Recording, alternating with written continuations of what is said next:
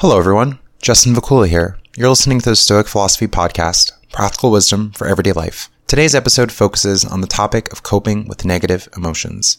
Visit my website at justinvacula.com, where you can find links to my social media portals and see past content on SoundCloud, YouTube, iTunes, and Stitcher. Support my work by becoming a donor through Patreon or PayPal. Share, comment, like, subscribe, and leave a review. I really appreciate your support and feedback, which helps me grow my audience and keeps this project going. Stoic philosophers recognize emotions, especially intense negative emotions, those which may come about during the more difficult times of our lives, causing significant threats to our contentment as part of the human condition. We might experience grief, anger, jealousy, sadness, and despair, many of which I've discussed in previous podcast episodes. How might we cope, though, with these feelings and thoughts related to them when these negative emotions happen? Might we be able to reduce the intensity of our negative emotions? Could we take action to structure our life in such a way that we have more contentment and even more positive emotions like joy, courage, and feelings of accomplishment? First, I won't advocate for ignoring or suppressing negative emotions, but rather would suggest a mindful approach of recognizing our thoughts and feelings, and in doing so, having more insight as to why we might experience negative emotions. We can have a strategy for coping in the moment and even better handling possible events leading to negative emotions. We can take ownership over our emotions and question what we are to do, set standards for ourselves, and be accountable. It's surely no crime to experience negative emotions, but we can wonder what to do with them surely not harming ourselves, hurting others, or being in what some might call a mindless rage, which can quickly spiral downhill. We can ask, do I want my life to be continually filled with anger, for example? Is this a productive way to be, something which is making me happy? Instead of shaking our fists at others or the world, complaining, complaining, complaining, we can look to virtues of gratitude, recognizing what is going well in our lives rather than focusing on the negative. Venting too. That has its purpose, especially with trusted significant figures in our lives, but hopefully venting is productive in moderation and with a willingness to make changes, have a clearer perspective, recognize our thoughts and feelings, and make sense of what has happened to us. We can work toward acceptance, recognizing that things will not always go our way, perhaps doing the best we can with what we can control and not painting ourselves as victims in an unfair world. Sure, there's lots of suffering, chaos, and changes we might not like, but can we change this regularity of life? Would anger help us? Can we channel our rage into something more productive and live a better life? We can take action in our lives by being more positive, working to be resilient and optimistic, displaying courage in the face of adversity even taking on some challenges as they come and using them as testing grounds to improve ourselves and display virtue in the face of adversity. We can look to find meaning in many of the darker parts of life, finding reasons to value our lives and make our life worthwhile. We can look to make a difference in the lives of others, be social. We can make changes in our lives to be more personally fulfilled. Might we be able to change the people, places, and things which contribute to negative emotions if the struggle is too overwhelming and not ultimately rewarding? Can we have the courage to put ourselves first in many areas, even if others might be disappointed? How much should we give of ourselves when we get little to nothing in return, especially when negativity is added to our lives, perhaps stemming from a sense of duty toward family members who might continually put us down?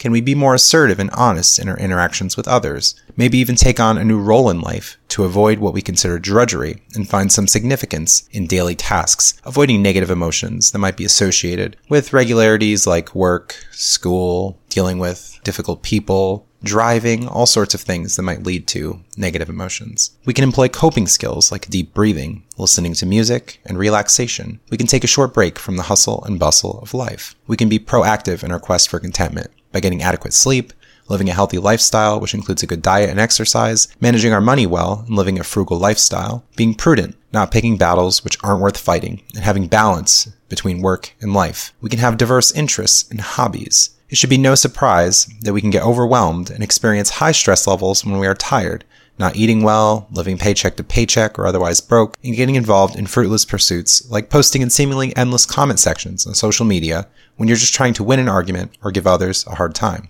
Speaking of listening to music, I'd like to introduce a relatively new song from the album titled This Is the Sound from the band Cellar Darling. The song is titled Hullabaloo, which was formerly called Tears of a Stoic. The song is quite relevant to this podcast, not just because of its older title, but because it explores an onslaught of emotions a person, once a pillar in the ground, as the song notes, has experienced. Perhaps the unexpected or sudden nature of intense emotions can lead to a commotion or fuss, as the song title suggests. The song's chorus is as follows Hullabaloos, sorrow, dread, and fear. What did they do to me? I was a statue, stone cold iron heart. They have bewitched me with love, hate, fear, tears, agony, and regret. Might the character referenced in the song be facing a significant crisis in life, which has brought such intense emotions to awareness? Might they have previously ignored emotions, not contending with thoughts and feelings, perhaps going through a process of grief following a loss? The song continues.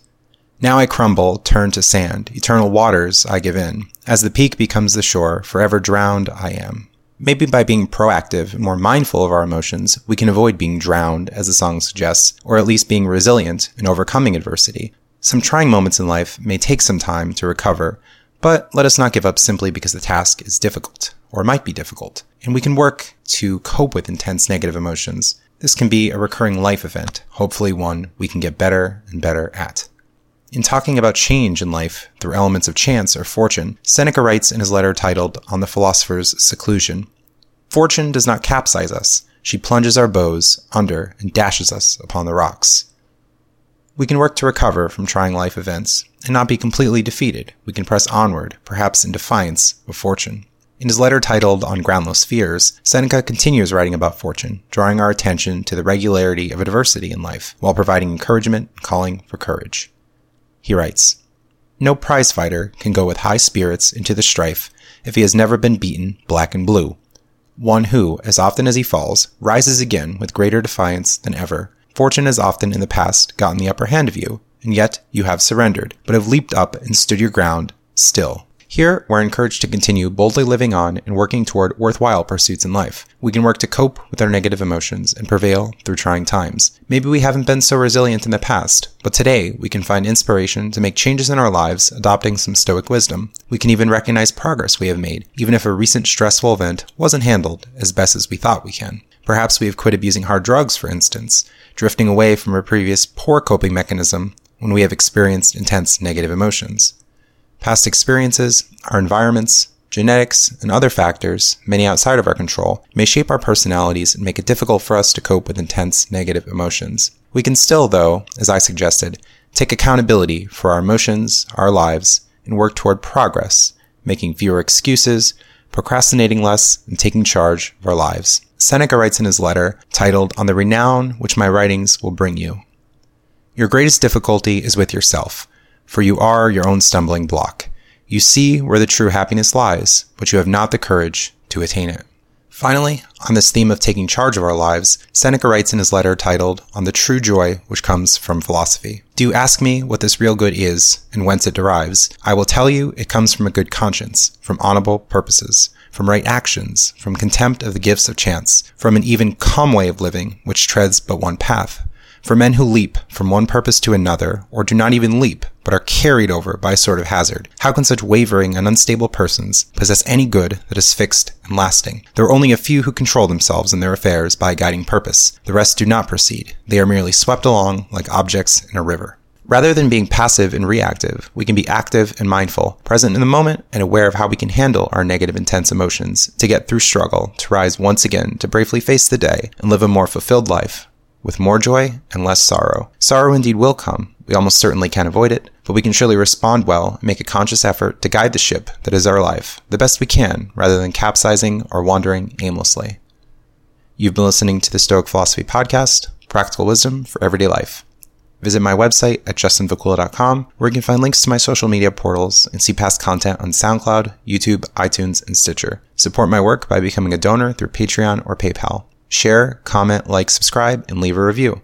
I really appreciate your support and feedback, which helps me grow my audience and keeps this project going. Have a great day and stay tuned for more content.